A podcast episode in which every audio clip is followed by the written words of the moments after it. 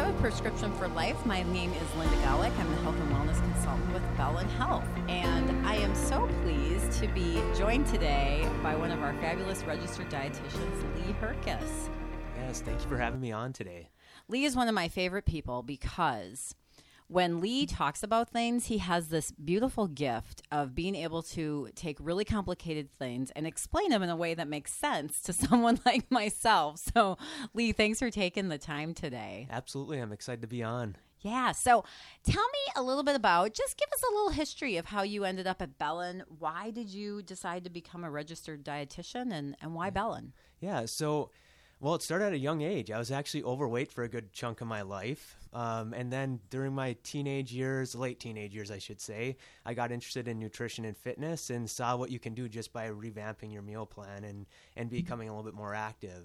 Um, and that's uh, basically got me into UWGB and their dietetics program eventually. And from there, I did some interns w- or interning with Bellin, and afterwards, a position opened up, and thankfully they hired me on. nice, nice. That's awesome. Very cool.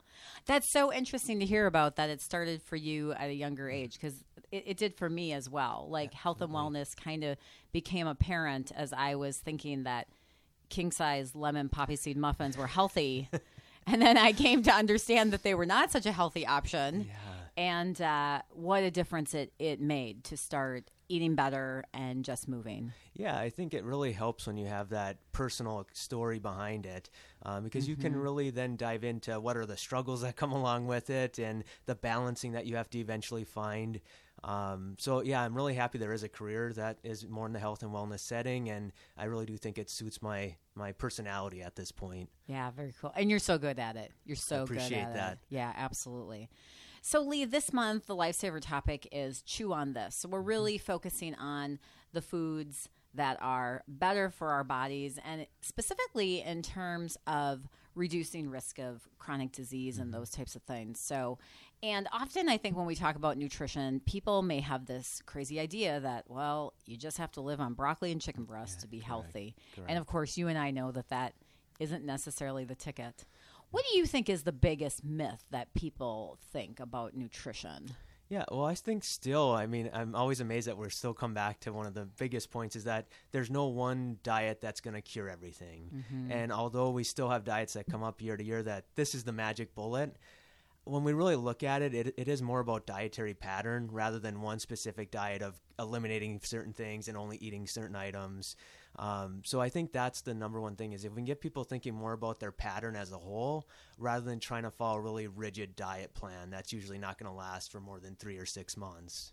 Absolutely. I think that's so key for people to really find the things that work for them mm-hmm. and to mm-hmm. continue to keep doing them. And like you said, it's not like this one magic thing. It's more Correct. about what are you doing day after day after day? What are those things? And, and that's the tough part is is building that consistency. And and really people sometimes start too large. They try to change too many things at, at a time. So it's usually just trying to start one or two things that you can do consistently for a month. And then once you feel comfortable they're adding on another. So that way you are really building consistent habits rather than just doing it for a week and then saying oh i can't do it anymore. It's too hard. Yeah i love that because often people do get overwhelmed and just starting small can make a big difference you know. Absolutely. Just focusing on water for the week or just focusing on an extra fruit and vegetable at each meal or whatever that looks like. Absolutely yeah those are great tips overall. Cool. So um, how do you think nutrition affects somebody's overall health and what do you what have you seen as far as the link to diseases yeah, well, I would say definitely the shift away from whole foods. We've seen many chronic diseases go up now. So, heart disease, mm-hmm. I work mm-hmm. in the diabetes field, so I've definitely seen a lot more of that. I think the latest um, kind of stats are ha- half of America either has prediabetes or diabetes. So, wow. that's a huge statistic. Um, so, I feel like the shift away from home cooked meals more towards processed foods, fast foods. They also call them highly palatable foods, so things mm-hmm. that we mm-hmm. overeat more easily. Um, and those are things that often have more fat and sugar, um, all the stuff that our brain really likes, but it's hard then to pull back on uh, mm-hmm. portion wise. Mm-hmm. So I think you're really touching on something that um, is really significant is this idea of our culture and mm-hmm. how our culture is set up, and our culture is very much set up for these fast, convenient foods, and people aren't cooking as much. And so, where does somebody start? Like, what do you recommend to try and combat some of that? Yeah, typically how it how it kind of work with a client is just having them start with at least one home cooked meal a week. And some people will be like, "What? That doesn't sound like a lot." But hey, if you're eating out every day and you go cutting that back to even one or two days, that's still if you can be consistent with that could have a health benefit long term. Um, and then starting with easy recipes. So maybe a sheet pan meal something that's really easy cleanup. Yeah. um, grilling i always am a big fan of that because again not a lot of cleanup. Um, food usually tastes a little bit better on the grill especially if you throw veggies on as well. Um, so again starting small and working your way up to more complex recipes as you'd want.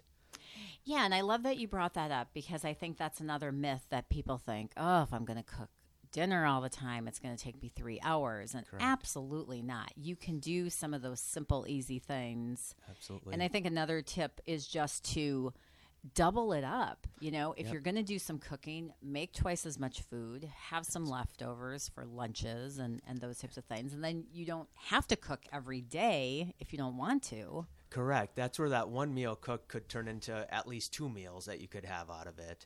Um, and I know I have some clients that are, are right now. I'm thinking in the back of my head that they do not like leftovers, and Oh, I, I can sure. appreciate that.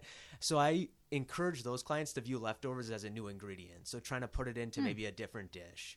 Um, so sometimes soups and stews can work well in that scenario, or a casserole. Midwestern individuals tend to like casseroles, so it's sometimes easy to throw some of those leftovers into a casserole and make it a new meal. Absolutely. Yeah, great idea. So what um when we look at what's going to prevent disease, we want to look at some of those more nutritious whole foods. We know there's a connection there. So what kind of tips do you have as far as how do we get more of those into our diets? Yeah, I mean, I think there's three kind of big pillars that if we can get more in, you're definitely going to see probably some health benefits. So the number one would be eating like nuts or seeds or nut butters um, for those who can tolerate or aren't allergic. Um, so a way to get those in, soup or not soups, salads, um, uh, yogurt parfaits can be a great way. Smoothies, so peanut butter or uh, almond butter or things like that into a smoothie can add some different flavor. Um, and then even just putting on like whole grain toast, crackers, things of that nature can be a way to easily incorporate some of those items. Now, I want to go back to the nut butter idea because I know that some people are still, we have that old 1980s maybe um, mindset of, oh, but I'm scared of fat. Yeah. Let's talk about fat for a second. I really want your take on this. Yeah, well, we've seen again from like the 50s onwards, we got kind of that scared of fat kind of momentum going. Thankfully, we shifted a little bit in the 90s, and then we started just demonizing saturated fat, unfortunately. And now, finally, in the 2000s and onwards, we finally have come to the conclusion that fat is not a negative. And even saturated fat's not a negative. It's all about trying to just choose more quality fats in general. Um, so again, the nuts and seeds definitely fall into that. There's many health benefits. They come with fiber. Um, there's some protein involved there. And usually, when we have fats at a mealtime, you feel a little bit more full longer.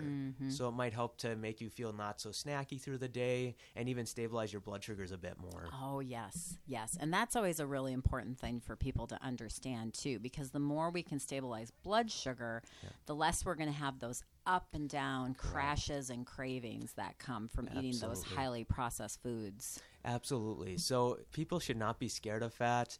Um, again, with any food, and I'm think I'm telling you, any type of food out there, there is a portion that you need to try to stay within for just long term health.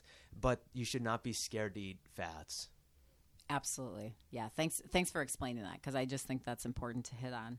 So, where do you think someone can look then to to find more information, or what kind of resources do you recommend to kind of help somebody get started on on a a better pattern of eating? Yeah, correct. So I think a, a great website that, that just has some really credible information is eatright.org. So that's put on by the Dietetic Association. So anything you find on there is going to be credible.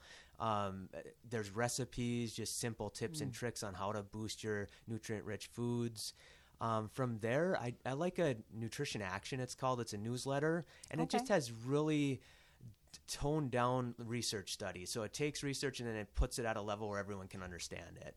Um, there's also recipes involved in that newsletter. They have an online website as well. So if you just type in Nutrition Action, that will pull up their online parts of their website as well.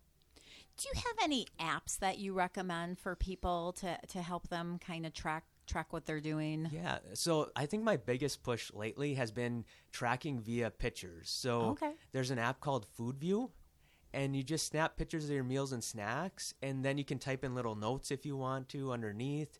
And I like that better because some individuals, when they start to track all their macros like protein, fat, and carbs, it can mess with their brain a bit. They get a little mm. fixated on that. So I find that the the tracking with the pictures at least gives you a pattern like, okay, am I including nuts and seeds daily? Am I having enough produce? And then if you work with a professional, we can both look at it and kind of fine tune it overall. Absolutely. So another resource available to people is if they want to talk to you or they want to talk to another registered dietitian at Bellin, definitely available. Absolutely. So we have many on staff. So if you don't want to work with a male, we have tons of females on staff as well. Um, so all you'd have to do is call central scheduling or even ask your doctor for a referral. And yeah, we will cover any topic that you'd want to dive into. Beautiful. That's awesome. Well, Lee, thank you so much. What a great discussion about nutrition. I just I love talking about nutrition. I think it's so it's so vital to how our bodies function. So it's just great to hear from you and, and to get some extra little tips to, to help us get a little bit healthier. Yeah, little by little. Remember, it's all about consistency. Love that. Love that. Well, thanks for joining us on this podcast. Again, Lee Herkus, registered dietitian with Bellin Health. Uh, feel free to like and share this podcast, and we'll see you next time.